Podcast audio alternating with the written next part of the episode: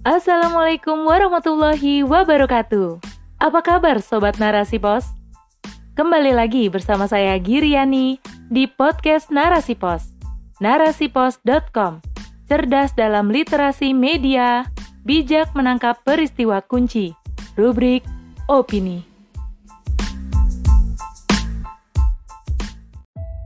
Azan diatur, syiar Islam dikebiri, hipokrit demokrasi oleh Shirley Agustina MAG.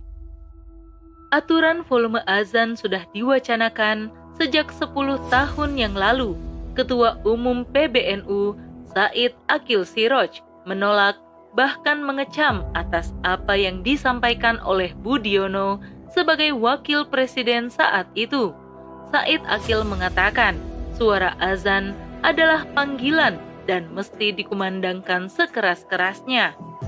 Pemerintah tak perlu jauh mengatur cara beribadah sebuah agama. Kini, wacana itu menggaung kembali, bahkan dari kalangan NU yang sedang menjabat sebagai Menteri Agama. Ada apakah? Viral berita di sosial media, pernyataan menak tentang aturan azan. Tak disangka, dalam pernyataannya, beliau juga sempat mengambil contoh tentang hewan yang menggonggong sebagai gangguan bagi kehidupan bertetangga. Entah maksudnya apa, salah bicarakah, atau memang itu hendak diungkapkan? Tentu saja, pernyataan itu menuai kontroversi. Banyak umat Islam marah dan tidak terima. Salah satu yang menanggapi surat edaran nomor 5 tahun 2022 tentang pedoman penggunaan pengeras suara di masjid dan musola yang dikeluarkan Menteri Agama adalah Ketua Komisi 8 DPR RI, Yandri Susanto. Menurutnya, aturan tersebut tak bisa digeneralisasi untuk diterapkan di seluruh daerah, dari Sabang sampai Merauke. Sumatera misalnya, rumahnya jauh-jauh. Kalau cuma 100 desibel, tidak terdengar tunjuk titik mana yang terganggu oleh azan. Menjadi pertanyaan, mengapa pemerintah begitu getol mengulik dan mengatur cara beribadah sebuah agama? Apakah hal ini juga berlaku bagi agama lain? Misalnya mengatur tempat ibadah agama lain di tempat khusus. Aturan azan yang diwacanakan 10 tahun yang lalu masih terus diupayakan. Apa pun simbol dan label Islam terus dipermasalahkan Padahal umat Islam selama ini toleran dan tak pernah ikut campur cara beribadah agama lain. Bahkan terkesan Islam agama yang membawa masalah, jadi harus diatur agar tidak membuat gaduh. Isu radikalisme terus digoreng, moderasi agama masuk ke semua kalangan umat Islam, proyek Islamofobia terus digencarkan sampai azan pun dibuat aturan lewat surat edaran. Apakah ini masalah sesungguhnya yang menerpa negara yang dikenal sebagai negeri zamrud katulistiwa? Faktanya, masalah yang menimpa Indonesia banyak sekali. Sebut saja pandemi yang masih bersemi. Sudah menjadi rahasia umum bagaimana pemerintah menangani pandemi. Upaya yang dilakukan terlihat setengah hati antara keselamatan dan ekonomi utang negara kian menumpuk, pengangguran dan kemiskinan yang meningkat, serta stunting yang terus menghantui. Selain itu, masih banyak lagi masalah lainnya. Nyata hipokrit demokrasi di negeri ini, kebebasan yang digaungkan tak berlaku bagi umat Islam. Azan pun dijadikan masalah, padahal azan termasuk pada keyakinan dan ibadah umat Islam. Selama puluhan tahun di negeri ini, tak pernah ada yang mempermasalahkan azan. Kebebasan yang menjadi ruh demokrasi hanya milik orang yang memiliki kepentingan, yaitu para korporat dan penjajah umat Islam.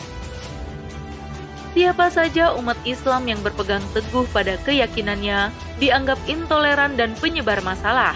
Namun, yang moderat dianggap umat Islam yang paling toleran. Umat tak sadar strategi licik kafir penjajah yaitu adu domba. Satu dipukul, satu dirangkul. Padahal ujung-ujungnya semua dipukul jika keinginan penjajah sudah diraih. Umat saling sikut dan selisih paham. Di sisi lain, penjajah menikmati situasi ini dan tertawa terpingkal-pingkal. Musuh Islam tahu kebangkitan Islam sudah di depan mata. Jika umat Islam bersatu di seluruh dunia, ancaman nyata bagi mereka. Apalagi azan ternyata mampu menggugah seseorang tertunjuki jalan hidayah. Banyak mu'alaf yang merasakan keindahan azan. Gelombang mu'alaf di Indonesia dan dunia cukup membuat musuh Islam gentar, maka sebisa mungkin mereka memecah belah kekuatan umat Islam dan merusak pemahaman umat. Agar umat jauh dari pemahaman syariat, lalu dibius dengan kenikmatan dunia yang hanya sesaat. Sebelum terlambat, mari kita sadari wahai umat, dakwah harus terus dilakukan karena kewajiban dari Allah. Dakwah pula yang bisa menyelamatkan umat atas izin Allah. Terus lawan opini sesat tentang syariat apa pun itu, termasuk azan. Azan bagian dari syariat panggilan untuk sholat. Syiar Islam dan cara khilafah mengontrol warga negara agar tetap istiqomah taat syariat dalam sholat. Rasulullah Shallallahu Alaihi Wasallam bersabda, jika telah tiba waktu sholat, hendaklah salah satu di antara kalian mengumandangkan azan untuk kalian, dan hendaklah orang yang paling tua di antara kalian yang menjadi imam. Hadis riwayat Bukhari. Sebuah panggilan di mana pun harus keras. Jika pelan, bukan panggilan, tapi bisik-bisik. Apa yang dilakukan oleh Rasul sudah jelas menjadi contoh. Ketika Rasul hijrah ke Madinah dan membangun masjid dibantu para sahabat, ketika masuk waktu sholat, Rasul memerintahkan sahabat Bilal untuk azan, bukan tanpa maksud mengapa Bilal yang diperintah. Karena suara Bilal lantang dan merdu, menghayati kalimat azan, pemberani, serta mampu menjangkau tempat yang jauh. Rasulullah Shallallahu Alaihi Wasallam bersabda, Hai Bilal, berdiri dan serukanlah panggilan sholat. Hadis riwayat Al-Bukhari, Muslim, At-Tirmizi, dan An-Nasai. Umat harus melawan upaya apa pun dari musuh Islam untuk mengebiri syiar Islam. Umat tidak boleh diam menerima begitu saja. Kemungkaran di depan mata harus diluruskan karena apa yang dilakukan akan dimintai pertanggungjawaban di akhirat kelak. Dakwah dan teruslah berdakwah hingga Islam Allah menangkan di muka bumi. Wallahu a'lam bishawab.